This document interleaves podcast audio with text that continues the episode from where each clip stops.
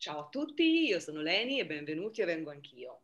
Oggi nuovo episodio, nuovo ospite, una persona che per me è veramente super importante, mi piace un sacco, è una collega, Letizia Vivi, psicologa e psicoterapeuta, insegnante di mindfulness e host di due podcast, Vita da Psicologi che è il suo e Psicologi senza camice insieme a Giovanni Ericò.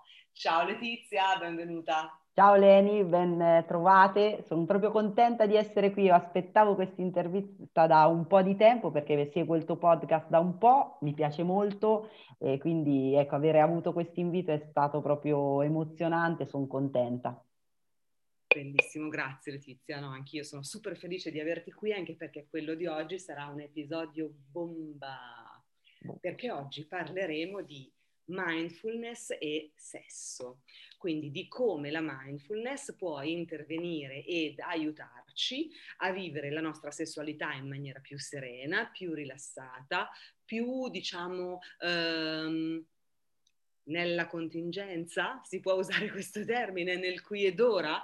Quindi Letizia, che oltre ad essere una psicologa e psicoterapeuta bravissima, è anche insegnante di mindfulness, ci racconterà un pochino innanzitutto che cosa è la mindfulness e poi come si può applicare alla nostra vita intima, affettiva, sentimentale e sessuale e quali benefici possiamo trarne. Allora iniziamo Letizia? Eh, iniziamo, ormai eh, ci siamo, siamo proprio nel qui e ora a proposito di... Siamo nel qui e ora, perfetto. Allora, raccontaci un po' che cos'è la mindfulness e anche magari possiamo fare un mini excursus su come tu ti sei avvicinata alla mindfulness e poi sei diventata insegnante, se ti va. Certo, come no, va bene, va bene. Allora, eh, definizione che io uso di più di mindfulness. Allora, la mindfulness ultim- in questi ultimi anni se ne sente parlare tantissimo, sembra che è diventato un po' l'antidoto a tutti i mali. E da una parte posso anche dire che è così, ma non proprio a tutti tutti. E, ehm, e diciamo che il, non è, eh, qualcuno parla di una tecnica, di un, eh, di un, approccio, io credo che mindfulness sia proprio una filosofia di vita e, eh, ed è una filosofia che ci aiuta a poter rimanere consapevoli di quello che accade nella nostra esperienza momento per momento. Eh, tornando un po' alla definizione di di mindfulness, quella che io solitamente utilizzo perché mi sembra la più semplice e completa, è quella che dice che mindfulness, vivere mindfulness è essere consapevoli di quello che accade e quando parliamo di essere consapevoli di quello che accade intendiamo sia ciò che accade fuori da noi, quindi tutto ciò che è stimoli sensoriali, ciò che vediamo, ciò che sentiamo con le nostre orecchie, i profumi, quello che vediamo che accade davanti a noi, quindi ciò che accade all'esterno, ma anche ciò che accade all'interno di noi. Quindi tutto ciò che è pensieri, stati d'animo, eh, stati emotivi, sensazioni, sensazioni fisiche. Quindi essere consapevoli di ciò che accade, primo pezzo della definizione, mentre accade, cioè nel qui e ora. Quindi portare, avere un'attenzione focalizzata nel presente, Ultima fase della, della definizione è qualsiasi cosa stia accadendo. Qualcuno lo dice, e qualcuno dice senza giudizio, senza preferenze. Quello che sta accadendo lo noto ed è ok. Quindi, ripetendo, è mindfulness essere consapevoli di quello che accade mentre accade, qualsiasi cosa sta, stia accadendo. E eh, questo, secondo me, è un approccio interessantissimo per due motivi. Il primo è che eh, essere, vivere mindfulness vuol dire non escludere nessun aspetto della nostra esperienza. E eh, qualche volta, no, soprattutto le persone che vengono ai miei corsi all'inizio, no, dice, ma, ma, dice vabbè, la, la meditazione, la pratica di mindfulness è avere la testa sgombra dei pensieri. No, non è, io dico no, non è proprio così. Anzi, è includere tutto quello che c'è, senza eh, giudicarlo come giusto o sbagliato, ma soprattutto senza poi agganciarci a quella roba lì, ma lasciando semplicemente che sia. E, e è una cosa quindi che mi piace tanto perché uno non toglie niente della nostra esperienza, due ci permette di coltivare un, una modalità accogliente, accettante con quello che c'è, con quello che siamo. Quindi secondo me, ecco, diciamo, per questo eh, credo che sia un, uno strumento e un approccio alla vita veramente arricchente e pieno. E eh, forse ut- utilizzabile e applicabile anche a tutto ciò che riguarda la nostra vita intima e sessuale. Ecco, tornando un po' al podcast che, che appunto conduci tu, Leni. al topic divengo al anch'io. Topic. Grazie, grazie per questa definizione, grazie per averci spiegato eh, esattamente che cos'è, che cos'è, la mindfulness, quindi possiamo andare un pochino, un pochino avanti e quindi mh, mm, abbiamo parlato tanto di qui ed ora, no? Nel senso, la mindfulness è anche, anche il vivere assolutamente solo nel momento presente. Vogliamo approfondire la cosa e magari collegarla al, ehm, alla nostra vita fisica, alla vostra, nostra vita intima, sentimentale, sessuale? Sì. sì tra l'altro, ecco, nel risponderti a questa domanda eh, riprendo un pezzetto della domanda precedente che avevo saltato. No? Tu mi hai detto come, come ti sei avvicinata alla Vero. mindfulness, no? E io il, il, motivo per cui mi sono avvicinata alla mindfulness è per colpa, se devo, posso usare questo termine, del mio lavoro. Perché qualcuno eh, pensa, o comunque magari nella, nell'immaginario comune, c'è quella, quell'idea di pensare che lo psicologo, lo psicoterapeuta è una persona risolta è una persona risolta, una persona che proprio, no, dice proprio perché lo fa di lavoro, è chiaramente la mente la conosce, no? E, e quello che da una parte sicuramente è vero che abbiamo degli strumenti e io credo che insomma una, un professionista che si occupa di salute, di salute mentale, debba fare un percorso su di sé per analizzare, vedere alcune dinamiche proprie, per poter poi fare un servizio ancora più efficace con le persone che incontra. Ma eh, quello di cui mi ero accorta è che a, proprio per le mie conoscenze e lavori su di me, eh, diciamo anche a livello di terapia, io ero molto nella testa. Cioè qualsiasi cosa che, a, che accadeva, cominciavo ad analizzarla. Quindi se mi accade questo vuol dire che sto vivendo questa cosa qui, quindi questo da dove l'ho imparato? L'ho imparato da mia madre e nella relazione con lei quando ero piccola, cioè cominciava tutta una sorta di analisi in cui il qui e ora io me lo perdevo totalmente ero completamente da un'altra parte. Non so se magari chi ci ascolta si può ritrovare in questa cosa, che cominci a, a pensare o a riflettere su, su, una questione che stai vivendo e poi a un certo punto cominci, ti accorgi che sei arrivato non so dove con la testa, nel frattempo nel tuo qui e ora succede di tutto e tu non lo vedi, chiaramente, perché sei distratto.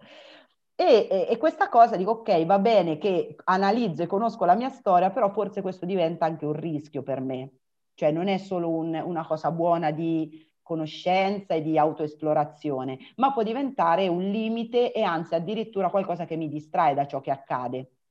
E eh, da lì insomma un po' il desiderio di riprendere contatto eh, non solo col mondo dei pensieri ma col mondo del corpo e anche eh, proprio il mondo del, delle sensazioni e, e del presente una mia carissima amica eh, praticava la mindfulness da diversi anni, ma aveva parlato di questa associazione eh, qui dove vivo io, io sono Umbra, vivo ad Umbertide, ma eh, abito vicino a Perugia, che è il capoluogo, quindi a Perugia c'era questa associazione che faceva dei corsi di mindfulness lì. Allora sono andata a vedere che cosa fosse questa mindfulness, ho, ho fatto il primo corso, poi da lì diciamo che mi ha, mi ha appassionato tantissimo questo approccio anche perché come ti dicevo era completamente diverso da quello a cui ero abitu- abituata io insomma. E quindi lì è stato amore a prima vista ho, ho fatto vari corsi poi da lì là, il desiderio di integrarlo con, con la mia pratica clinica ma non solo e quindi poi ho cominciato a fare anche tutto il percorso per l'insegnamento che mi ha portato a, a diventare un insegnante diciamo. E, Ecco, insomma. corso, è bellissimo. Wow, hai inquadrato bello, bellissimo. Grazie. Sì, eh, prego, prego, eh, mi, mi, piace anche condividerlo perché appunto quello che spesso accade che, tornando proprio all'ultima domanda, è che noi qui e ora ce lo perdiamo un sacco. Cioè, la, la, nostra mente si distrae continuamente. Eh, da una parte perché la nostra mente, il suo compito, il motivo per cui è stata creata è produrre pensieri. Ok? Quindi eh, avere la pretesa e l'aspettativa che la nostra testa smetta di pensare è un po', come dicevo poco fa, un'aspettativa irrealistica. Qual è eh, anzi, mi viene anche da dire meno male che pensa perché è grazie al pensiero che noi risolviamo i problemi, che riusciamo a stare in relazione, che ci occupiamo di noi, che evolviamo anche come specie umana no? e come individui. Il punto è quando il pensiero diventa un qualcosa che ci porta via da quello che sta accadendo nel qui e ora. E lì diventa, il pensiero diventa un po' un'arma a doppio taglio. Quindi diciamo che le, l'esperienza invece del qui e ora, se riusciamo a portarci un'attenzione focalizzata, in realtà ci accorgiamo che è un'esperienza molto ricca, ma molto, e, e noi ce ne perdiamo un sacco. Io eh, una cosa che spesso faccio ai corsi, facciamo un esercizio di mindful eating, cioè di mangiare, mangiare consapevolmente, e, quello, ma, e partiamo, l'esercizio tipico è quello dell'uvetta, no? Mangiare un chicco d'uvetta in maniera consapevole. E da quel semplice esercizio in cui eh, l'indicazione è proprio quello di stare con tutti i sensi prima di mangiare l'uvetta, mm, odorarla, toccarla, sentire che differenza c'è quando la mordo all'inizio rispetto a quando poi è da un po' di tempo che la mastico, cioè fare proprio un'esperienza consapevole di, eh, di approccio col cibo, le persone rimangono sconvolte. Alcune persone ti dicono, cavoli, pensavo l'uvetta mi facesse schifo, cavoli, invece mi piace oppure mi sono accorta che c'è qualcosa che sto ascoltando, assaggiando non, di cui non avevo consapevolezza. Stessa cosa in tutte le altre nostre esperienze. Se usiamo la consapevolezza, forse ci accorgiamo che la nostra vita è molto più ricca di quello che, che sentiamo e immaginiamo. Quindi il qui e ora veramente diventa proprio un luogo prezioso da abitare.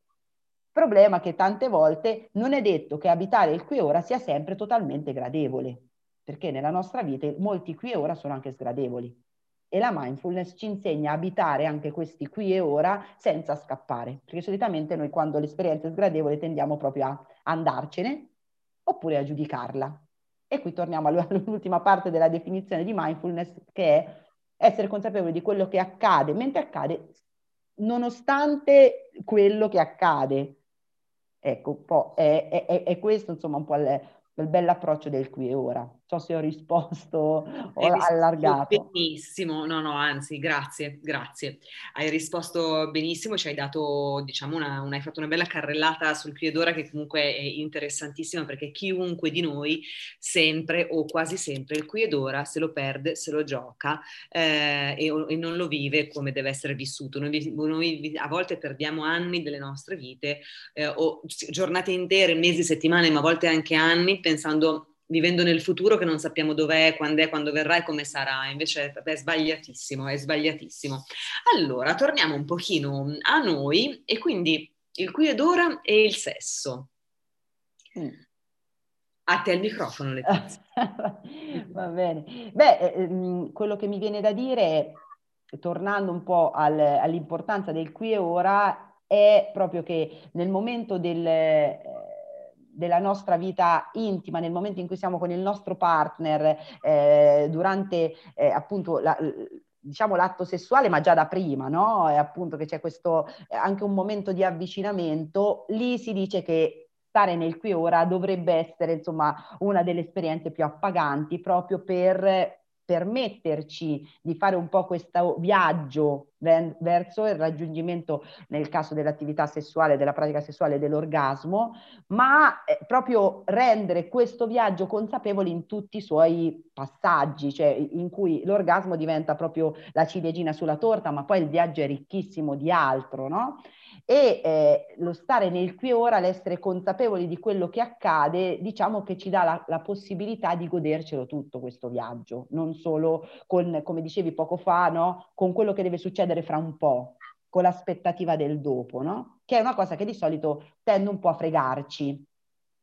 E eh, rispetto, no, al, eh, tornando un po' sia alla definizione di mindfulness, ma soprattutto anche ad alcune eh, trappole sulle quali noi possiamo incappare nella vita di tutti i giorni, ma ancora di più durante la nostra vita sessuale con il nostro partner, è quello che sentiamo, che sento spesso magari con i miei pazienti, ma non solo, se penso anche a delle esperienze mie personali o a delle esperienze di alcuni amici, è che tante volte il modo con cui ci rovenia, roviniamo o un po' ci diamo la zappa sui piedi sul, durante la nostra vita sessuale è perché noi ci perdiamo il presente, appunto ci perdiamo il qui e ora, tante volte per due, eh, due cose principali. La prima cosa è perché siamo concentrati su eh, cercare di far piacere, far piacere, dar piacere al nostro partner. Ok? Quindi siamo totalmente spostati sull'altro o sull'altra in qualche modo, che di per sé è anche una cosa buona, no? Nel senso è, è normale che nel momento in cui sto con un'altra persona desidero e mi fa molto piacere che quello che io faccio provochi piacere all'altro, una cosa, è, mi, mi parla anche di attenzione. Il problema è quando questo diventa la cosa prioritaria per me, in cui sto esclusivamente solo a pensare adesso chissà che, le, che, cosa le farà piacere, che cosa gli farà piacere, come posso eh, far sì che lui si possa eccitare, lei si possa eccitare, cioè comincia una famosa ansia da prestazione, in cui io non sto più su di me, ma sto totalmente sull'altro nel, nell'aspettativa e nella ricerca di fare qualcosa di buono per lui o per lei. Quindi questo è sicuramente già un modo con cui mi perdo il mio qui e ora, perché proprio lo dice anche la parola stessa, ansia da prestazione, l'ansia è uno stato emotivo che ha a che fare con un'emozione che si chiama paura. E nella nostra esperienza, proprio a livello proprio cerebrale, tutto ciò che è paura, ogni volta che il nostro cervello si avvicina a qualcosa che lo spaventa, solitamente si allontana da tutto ciò che lo rilassa e che lo eccita. Perché se sono spaventata non posso contemporaneamente anche essere eccitata e rilassata. Ok? Allora, questa, questo concetto è importantissimo, eh? fissatelo bene, eventualmente, come dico ogni tanto, fate il rewind e riascoltate questa, questo, questo pezzo che ha appena detto Letizia, perché allora, si, si, innesca l'ansia da prestazione, l'ansia da prestazione è collegata all'emozione della paura, non ci può essere paura ed eccitamento sessuale contemporaneamente. Esatto. Perché va a Sandir, no? viene da sé che queste due diciamo, eh, emozioni e queste due sensazioni non possono convivere nello stesso momento, nello stesso corpo. E in questo modo noi ci freghiamo da soli o da sole. Assolutamente. Interrotto, ma era un concetto troppo interessante. No, no, ma assolutamente, ma perché proprio funziona così, no? La nostra, la nostra corteccia prefrontale, che è la zona della consapevolezza, nel momento in cui comincio a dire, oddio, e se non gli piace quello che sto facendo, e se non vado bene, ecco, adesso andrà a finire come l'ultima volta che magari non è stato contento, non è stata contenta, e poi io ci sono rimasto, cioè, vedi che parte proprio un trenino di pensieri in cui quello che mi dico è che sta per avvenire un possibile pericolo. Ok? Pericolo, sta accadendo che l'altro non si trova bene o che io non sono brava o eccetera, eccetera, eccetera. Questo per la nostra mente è un pericolo, così come se arrivasse un leone dentro la stanza.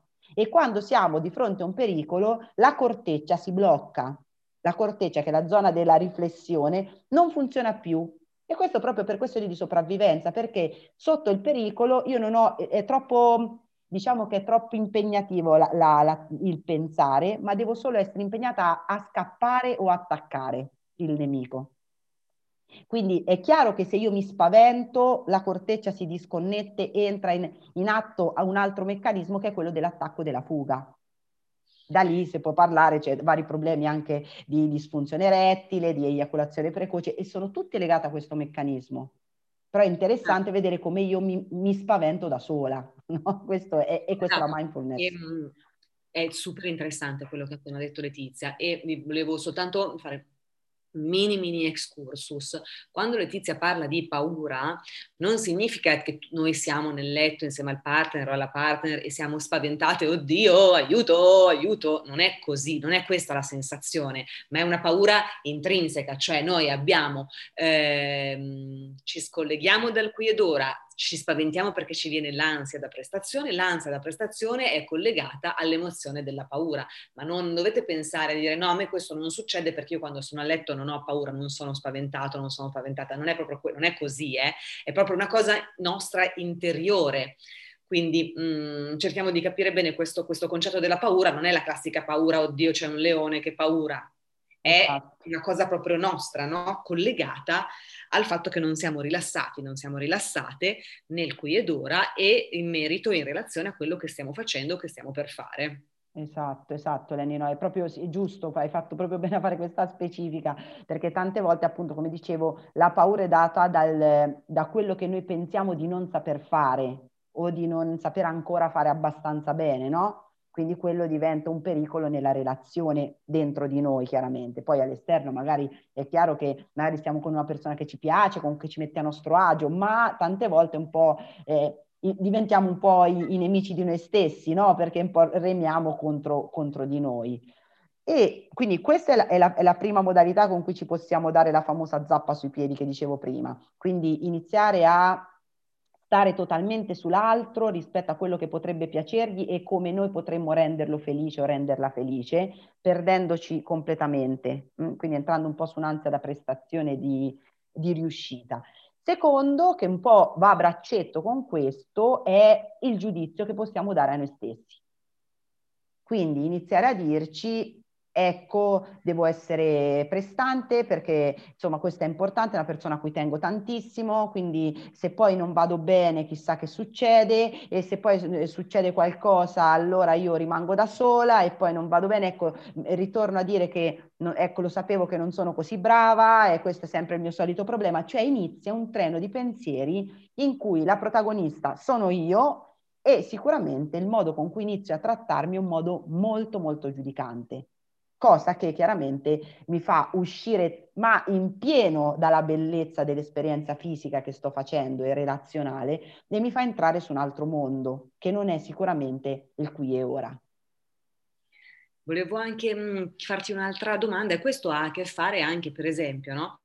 Ri, perché i pattern si ripetono, no? quindi magari uno si, eh, invece che concentrarsi sul qui ed ora, pensa io adesso non sentirò nulla, non, senti, non proverò piacere, non arriverò nemmeno all'orgasmo perché siccome mi succede sempre così, mi è successo così l'altra volta, quella volta è da due anni che mi succede così, quindi non mi succederà nemmeno questa volta. Esatto, Questo esatto. è quanto di più lontano dal qui ed ora possa esistere, cioè nel senso riallacciarsi al fatto che l'esperienza sessuale precedente sia stata poco appagante è stare fuori dal qui ed ora, mi raccomando. Eh.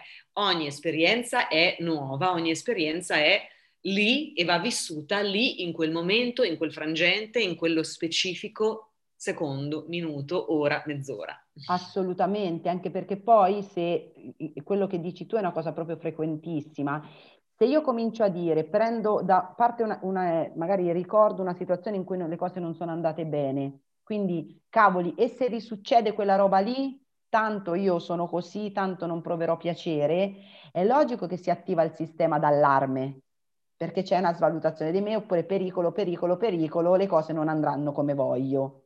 Quindi paura, si attiva la parte della disfunzione perché appunto non sono più nel rilassamento e nel piacere, il mio corpo non riesce a lasciarsi andare e a star bene nella, nell'esperienza del momento con l'altro, e quindi e da quella cosa confermo quello che penso di me. No? Ecco, lo sapevo, sono sempre la solita, andrà a finire così. Ma effettivamente perché non sono stata lì nel presente, ma mi sono lasciata trasportare all'indietro da un'esperienza sgradevole che avevo fatto. Sgradevole o alla quale siamo abituate quindi alla quale siamo ehm, accomodate, no? accomodati. Noi, noi, sappiamo che siamo fatti così, che funzioniamo così, che quella cosa non ci funziona o non ci viene come vorremmo e quindi pensiamo di funzionare così, ma in verità no, noi siamo tutti in grado di funzionare molto bene, bisogna solo trovare il modo eh, di accendere questa macchina. No? Io dico sempre, insomma, di, di, di, trovare il bottone giusto per mettere in moto eh, quella macchina meravigliosa che è il nostro corpo e che è il nostro cervello. Non dobbiamo, noi da soli veramente eh, siamo specializzati tante volte in eh, sabotare e sabotarci ed è sbagliatissimo evidentemente, no? Ed è anche la cosa più lontana dalla mindfulness e dal qui ed ora, il sabotaggio. Assolutamente, ma guarda, è vero e quello, tornando un po' al discorso di prima Leni, quello che mi interessa no, condividere con chi ci ascolta è se il modo con cui mi perdo il presente e a, quindi anche la relazione col partner è andare in un passato oppure in certezze, in alcune certezze che ho di me, tanto non ce la faccio, tanto non sono capace. sva- certezze svalutanti tra l'altro, e oppure nel futuro adesso devo cercare di farlo star bene, sto tutto su di lui, non mi concentro su di me. È chiaro che in, questo, in, in queste situazioni la mindfulness diventa un approccio efficacissimo per ritornare al presente, ok? Perché la mindfulness, come dicevamo, non è tanto non avere questi pensieri o, con, o idee di noi, perché come dicevamo poco fa, il fatto di non averle è impossibile, cioè dire ok, non, ci, non, devo avere questi pensieri, non devo avere questi giudizi, non devo avere l'ansia della prestazione. Già se comincio con il non, la mente farà esattamente quella roba lì. Mm? Quindi, anzi, ce ne verranno forse anche di più di questo tipo di pensieri.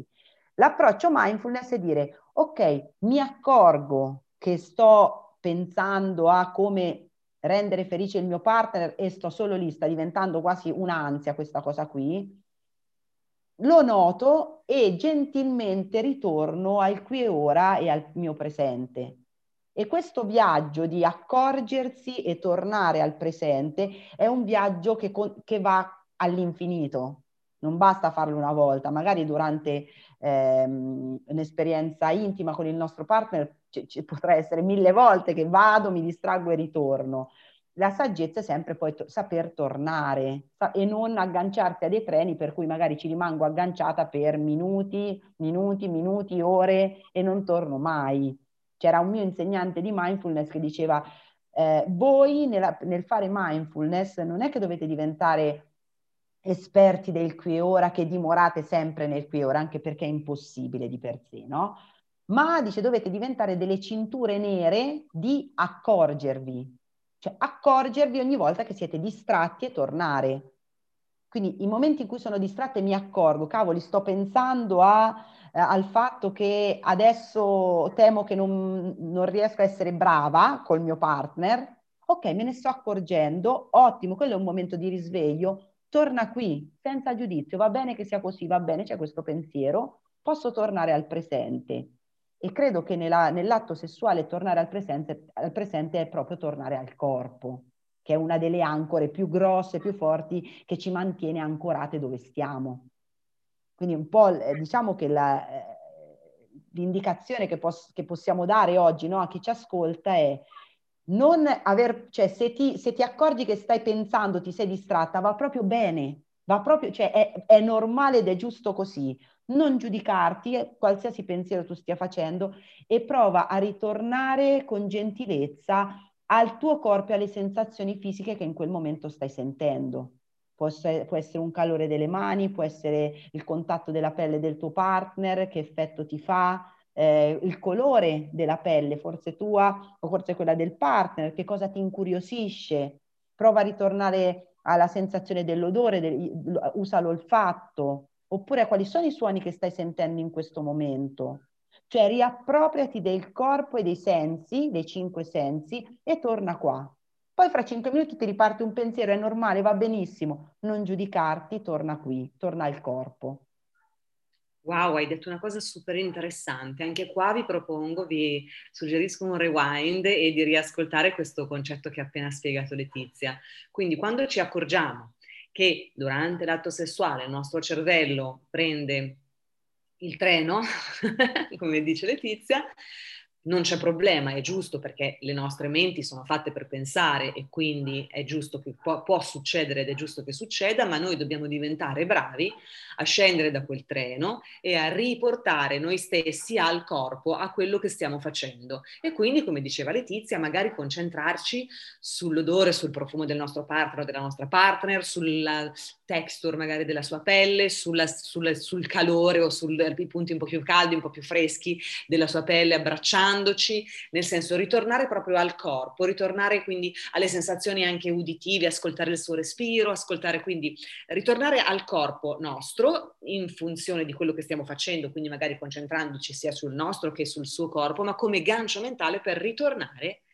dove siamo, quindi al qui ed ora. E questa è una cosa importantissima perché se ci fate caso e se ci pensate, eh, probabilmente vi può essere capitato diverse volte che mentre stavate facendo sesso, il vostro cervello proprio è andato a pensare a altre cose, no? a pensare a cose che non hanno nulla a che vedere, ma non sto riferendomi alle fantasie sessuali, che quelle ben vengano e sono utilissime per ritornare al qui ed ora, anche se si riferiscono a cose che sono lontane dal qui ed ora. Quindi non sto parlando delle fantasie, che ripeto, viva, le fantasie sono utilissime, anzi direi funzionali poi alla riuscita del rapporto, ma sto proprio parlando di ritornare al qui ed ora e quindi al nostro corpo e a quello che stiamo facendo in quel preciso, specifico momento. Quindi concentriamoci, profumi, odori, sensazioni tattili, ehm, tutto quello che ci riporta a quella cosa lì. Scusa, ti ho interrotto, Letizia, no, ma era bella questa cosa che hai detto. Oh, no, no, ma è proprio giusto quello che dici, è proprio è, è il punto, no? Perché appunto da una parte le fantasie sessuali sono fantastiche, e, e, questo ci dice quanto il nostro cervello è un, è un organo fichissimo, cioè fatto bene, c'è solo un piccolo problema, che, e questo lo diciamo agli, a chi ci ascolta, che il nostro cervello non sa distinguere ciò che è reale da ciò che è immaginario. Quindi, ed è lo stesso discorso di prima, se io mi immagino che non andrò bene, che non sono capace, quindi parte una svalutazione, c'è un allarme interno per cui dice non vado bene, non vado bene, non sono bene, chiaramente tutta la parte del rilassamento e dell'eccitazione si spegne. Se invece il mio cervello comincia a pensare a tutte delle fantasie in cui cioè, io vado bene oppure sono molto, ciò che mi, mi eccita, mi costruisco mentalmente qualcosa che mi eccita, il mio corpo che quella cosa non esiste in quel momento proprio pratico, non lo sa, cioè non lo sa. E quindi il mio corpo risponde precisamente come se quella fantasia fosse lì con me. E quindi il corpo si eccita, eh, sta più nelle, eh, nella relazione, si scioglie di più e, e quindi eh, ben, ben, venga le fantasie, benvenute insomma in qualche modo, usiamolo bene no? questo, questo cervello. E, ehm, e, poi una cosa che volevo dire Leni rispetto a quello che dicevi e che forse può essere ancora più d'aiuto a chi ci ascolta è occhio al giudizio.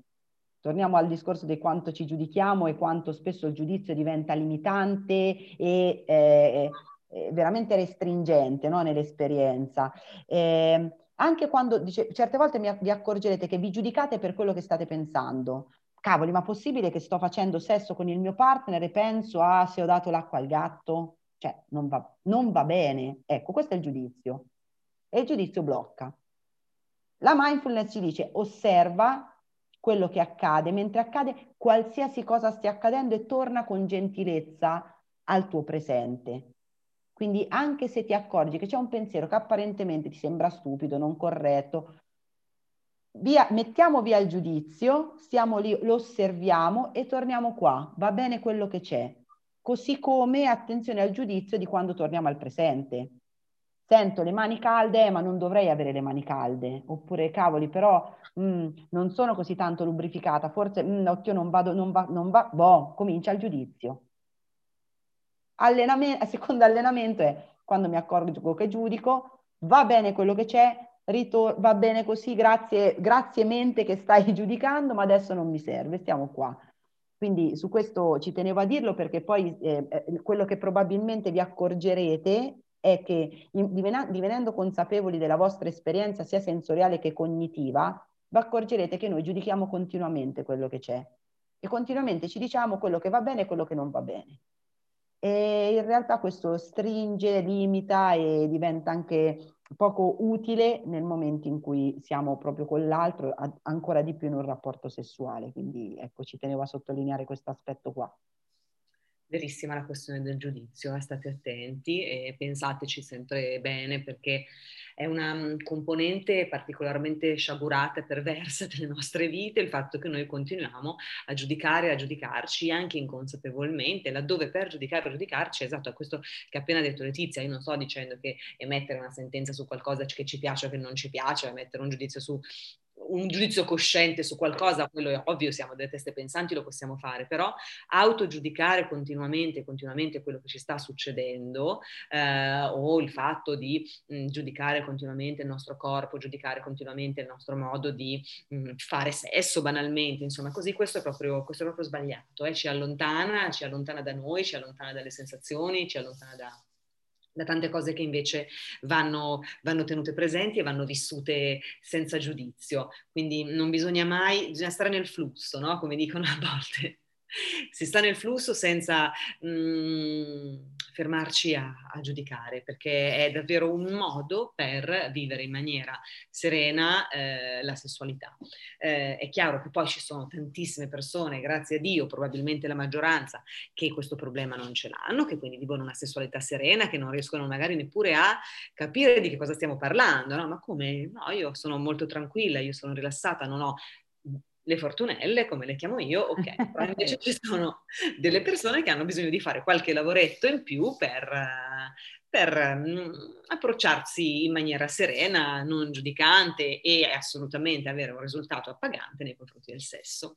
Ok, allora come, come vogliamo procedere? Ci vuoi dare qualche trucchettino, qualche, non lo so, allora, c'è qualcosa che vuoi aggiungere? Ma eh, mi vede, molte cose le abbiamo dette, no? proprio rispetto a, spero che si sia eh, capito cosa intendiamo per mindfulness e soprattutto come questa ci può aiutare a vivere pienamente anche eh, un momento così bello come quello dell'atto sessuale. E guarda, le, questo discorso di mh, allenarsi a tornare qui senza giudizio è, è, è, quella è la chiave è la chiave. Solitamente nella pratica formale che, di mindfulness eh, si usa spesso il respiro come ancora al presente. Mm? Quindi è proprio un allenamento che uno quotidianamente fa nel sedersi e stare sul respiro e accorgersi delle distrazioni, delle sensazioni di, di quando mi distraggo anche attraverso delle sensazioni fisiche per cui poi parto in riflessioni, in pensieri.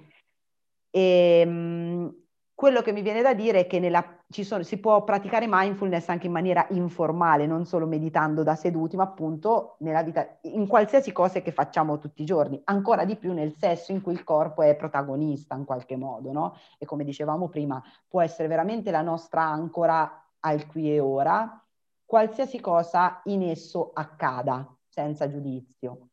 E eh, rispetto a questo magari possiamo condividere un... Eh, un esercizio di mindfulness da, mm, da, utilizzare con il proprio partner proprio per eh, in, allenare la consapevolezza al qui ora durante proprio la, eh, la relazione intima e il rapporto sessuale. E questo è proprio un, un esercizio che eh, è stato proprio pensato da due sessuologi e eh, si chiama proprio focalizzazione sensoriale. Eh, allora, se ti va Leni lo, lo, condividiamo con chi ci ascolta. Poi i fortunelli, se vogliono, lo possono usare, anzi io lo consiglio perché è proprio comunque un modo per eh, godersi ancora di più il proprio corpo, rimanere proprio in noi consapevoli di ciò che accade e stare in pieno contatto con l'altro senza perderci in ansia da prestazione oppure aspettative o eh, idee su come deve andare la cosa, ma stando proprio lì, ok? E per chi invece magari è più come me, che si perde nei pensieri e nella testa e si dimentica del corpo, magari diventa anche uno strumento ancora più utile per godersi quei momenti là. Guarda Letizia, ti prego, sì, sì, sì, perché io sono come te e quindi ho bisogno assolutamente di ascoltare questo, di come funziona questo esercizio. Spiegaci bene come si chiama, siamo tutti orecchi. Va bene. Bene, allora eh, l'esercizio si chiama proprio di, eh, esercizio di focalizzazione sensoriale ed è diviso in tre fasi, tre fasi principali. Prima fase, ehm, che, quello che, che, chiede l'esercizio è proprio con il vostro partner, eh, iniziate toccandovi a vicenda, evitando però il seno e, e gli organi genitali. Quindi uh, iniziare con delle carezze, del toccarsi in varie parti del corpo e ehm, proprio l'invito è proprio quello di rimanere concentrati e consapevoli di quello che accade in voi, sia quando toccate la pelle del partner, sia quando il partner tocca la vostra pelle.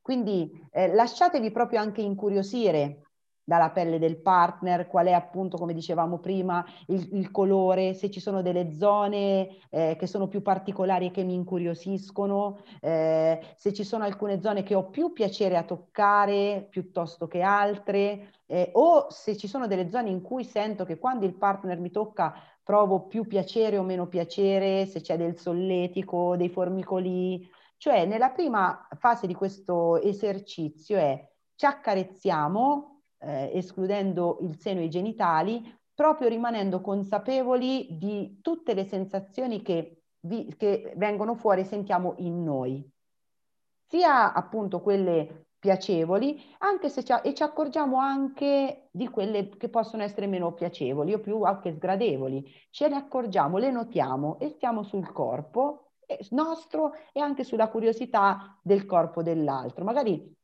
io dico sempre, usiamo la metafora del, dell'esploratore curioso, no? come se fosse il corpo dell'altro qualcosa che vedo per la prima volta. Quindi lo posso toccare, lo posso annusare, eh, lo posso vedere più da vicino, più da lontano, sentire un po' che impatto ha su di me.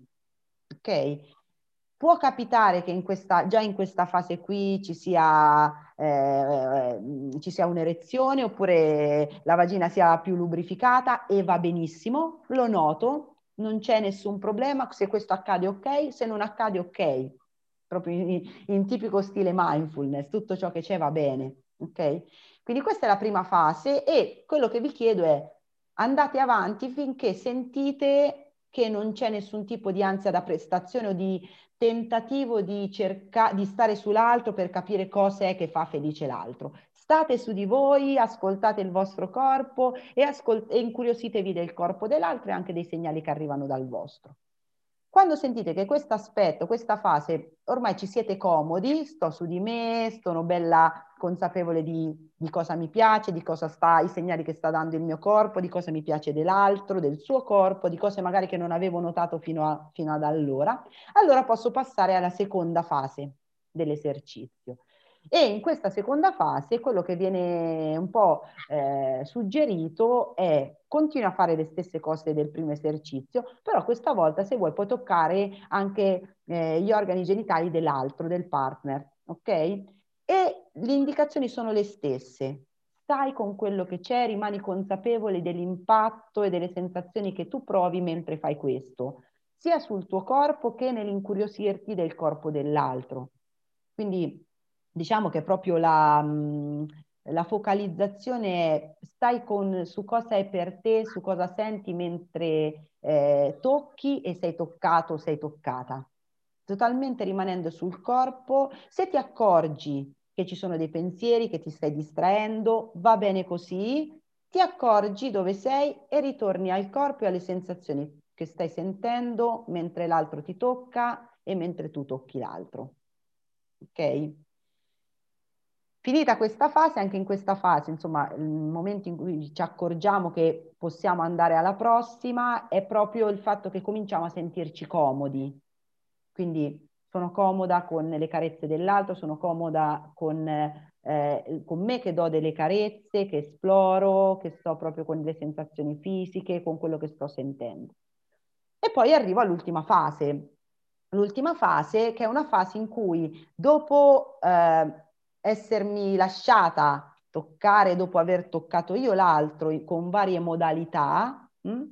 Quello che succede è che a turno i due partner, quello che viene chiesto è, ok, prendi la mano del partner e guidala adesso tu nei luoghi dove hai capito che ti piace essere toccata, essere accarezzata, magari aiutalo con questo tocco a capire anche la velocità con cui per te è molto piacevole essere accarezzata, oppure il tipo di pressione che desideri e che senti che è più buona per te.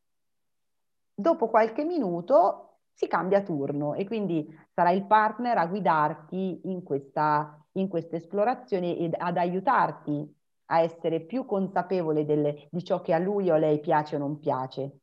E forse ecco, anche qui possiamo rimanere consapevoli di com'è per me lasciare che, che, l'altro mi tocchi dove per me è importante, dove mi piace, e con l'altro anche un po' lasciarmi incuriosire dal desiderio di imparare, no? Voglio conoscerti di più, imparare ancora di più cosa è buono per te, qual è il tuo tempo, qual è la tua modalità, qual è la tua velocità. Eh, una cosa che non ho detto poco fa è che quello che mh, viene consigliato è che in, in tutte queste tre fasi eh, soprattutto nelle prime due, eh, l'invito è non parlare, non usiamo le parole, usiamo solo il corpo come strumento guida e strumento di ascolto e di consapevolezza.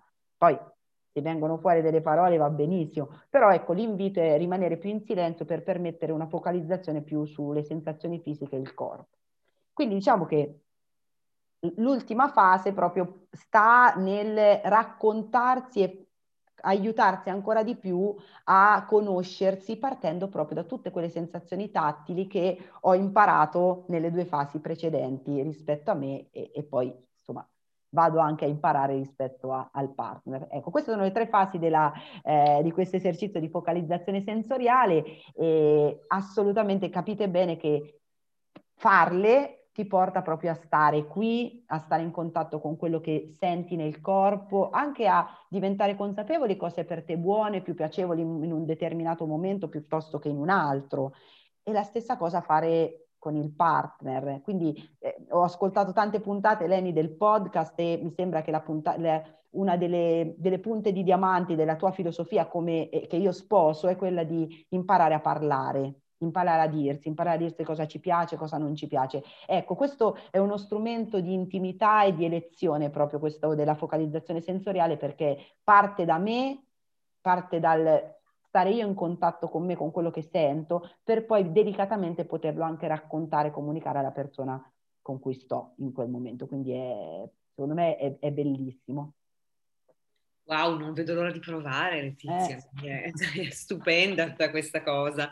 Tra l'altro c'è questo esercizio è meraviglioso, ragazzi provate, adesso scherzi a parte, è um, particolarmente importante e c'è forse una cosa che adesso um, mi dirai se è corretta Letizia, che vorrei um, anche aggiungere, è che per esempio quando si fa questo esercizio, che è, come Letizia diceva, l'invito è quello di farlo in silenzio, e mentre noi tocchiamo, accarezziamo il partner, eccetera, eh, magari pensare qualcosa relativamente al fatto che noi stiamo, non so come spiegare, um, cavolo, è difficilissimo da spiegare, non vorrei, no, non vorrei poi magari confondere le idee, però insomma concentrarci su quella parte del corpo del partner che stiamo toccando e concentrarci proprio tanto su quella parte lì, no? quando stiamo ancora nella fase esplorativa, quella della pelle, ehm, perché questo ci fa proprio stare concentrati su quello che stiamo facendo ed è, ed è proprio particolarmente interessante e veramente vi darà delle grossissime soddisfazioni.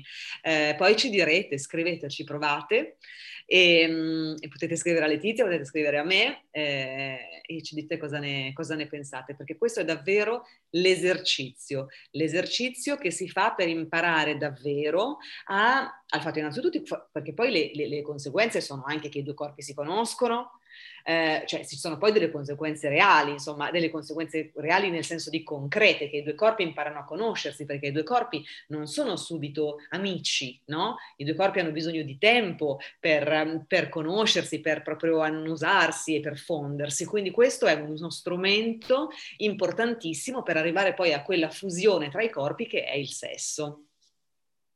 Assolutamente sì, sono d'accordo. E che bello, che meraviglia, che episodio pazzesco, sono super felice super felice. Anch'io, anch'io, è proprio bello parlare con te, poi mi fa molto piacere di poter parlare anche di questa, di questa cosa che è la mindfulness, che mi piace tantissimo, abbinata a una cosa così intima come, come il sesso, come il piacere, e anche perché tante volte spesso la meditazione sembra che è qualcosa di ascetico, che non riguarda il piacere, il divertimento, invece anzi è tutt'altro, è, è ciò che mi permette di godermelo appieno senza limitazioni e senza giudizi.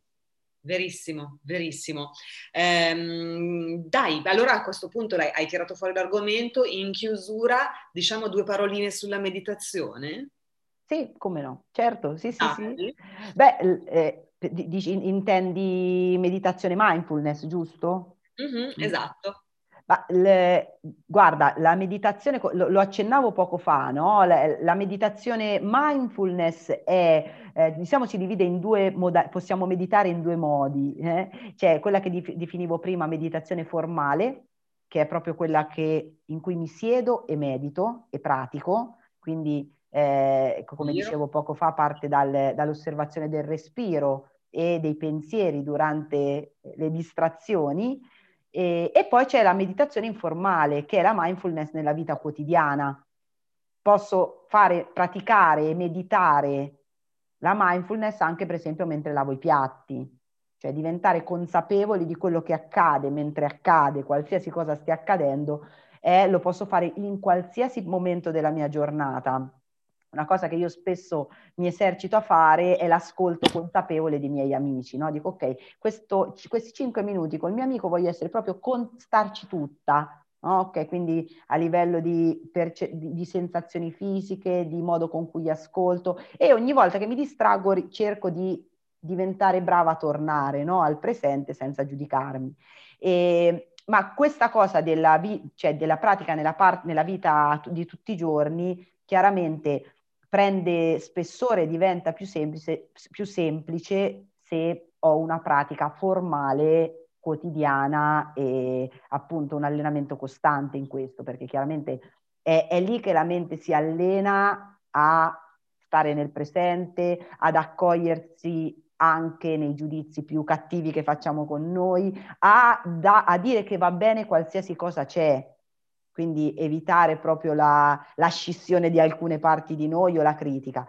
Questo, questo lo imparo principalmente nella pratica seduta e, e, per praticare a livello, con la pratica seduta, l'invito che faccio è ci sono tantissimi corsi di mindfulness, trovate anche risorse interessanti eh, in rete. Eh, fatelo, insomma, non, cioè, ci sono moltissimi modi, anche per iniziare in maniera semplice, però credo che non si può pretendere di praticare la mindfulness o, ascol- o, viverne tutti i benefici nella vita quotidiana senza un po' di allenamento anche nella pratica formale. Certe volte bastano 5 minuti al giorno, 10 minuti al giorno, però quello io nella mia vita l'ho visto molto, molto importante. Quindi ecco, l'invito è incontratela, vedete com'è per voi e poi insomma eh, utilizzatela per goderne poi tutti i benefici nel, nel, nella vostra quotidianità. Vero, vero, vero, confermo, confermo al 100%. Letizia, che dire, grazie. Grazie per tutte le informazioni preziosissime che ci hai dato e che sicuramente andranno ad allietare tantissime vite sessuali di tantissime persone che ci ascolteranno. Sono molto contenta. Quindi se vuoi lasciare il tuo contatto Instagram, magari se qualcuno ti vuole fare qualche domanda, ti vuole chiedere, prego. Eh, assolutamente sì. Allora, su Instagram mi potete trovare eh, su due account perché il primo è per il mio podcast Vita da Psicologi e trovate proprio Vita da Psicologi e mi potete scrivere lì, oppure l'altro podcast che è quello con Giovanni Aricò che è Psicologi senza camice dove in ogni puntata sfatiamo un mito e un pregiudizio sugli psicologi e su tutte le persone che pre- frequentano gli psicologi quindi potete scrivere tranquillamente anche lì eh, un messaggio e tanto vi rispondo io, oppure al, al limite legge Giovanni, ma poi me lo, me lo, fa sapere. Oppure se proprio se volete mandarmi una mail lo potete fare tranquillamente al, al mio indirizzo di posta elettronica chiocciolagmail.com. Io ho piacere di leggervi e di rispondervi, quindi vai, fatelo pure. Perfetto, contattate Letizia se avete bisogno perché è una persona proprio speciale e grazie davvero per essere stata ospite qui a Vengo Anch'io. Grazie. Eh, magari possiamo rivederci, chi lo sa, e rifare un altro episodio su un argomento specifico che ci verrà in mente, chissà mai. E quindi Letizia, grazie e grazie a tutti voi che ci avete ascoltato. Ci sentiamo tra una decina di giorni a Vengo Anch'io podcast. Ciao. Grazie, grazie Leni, a presto.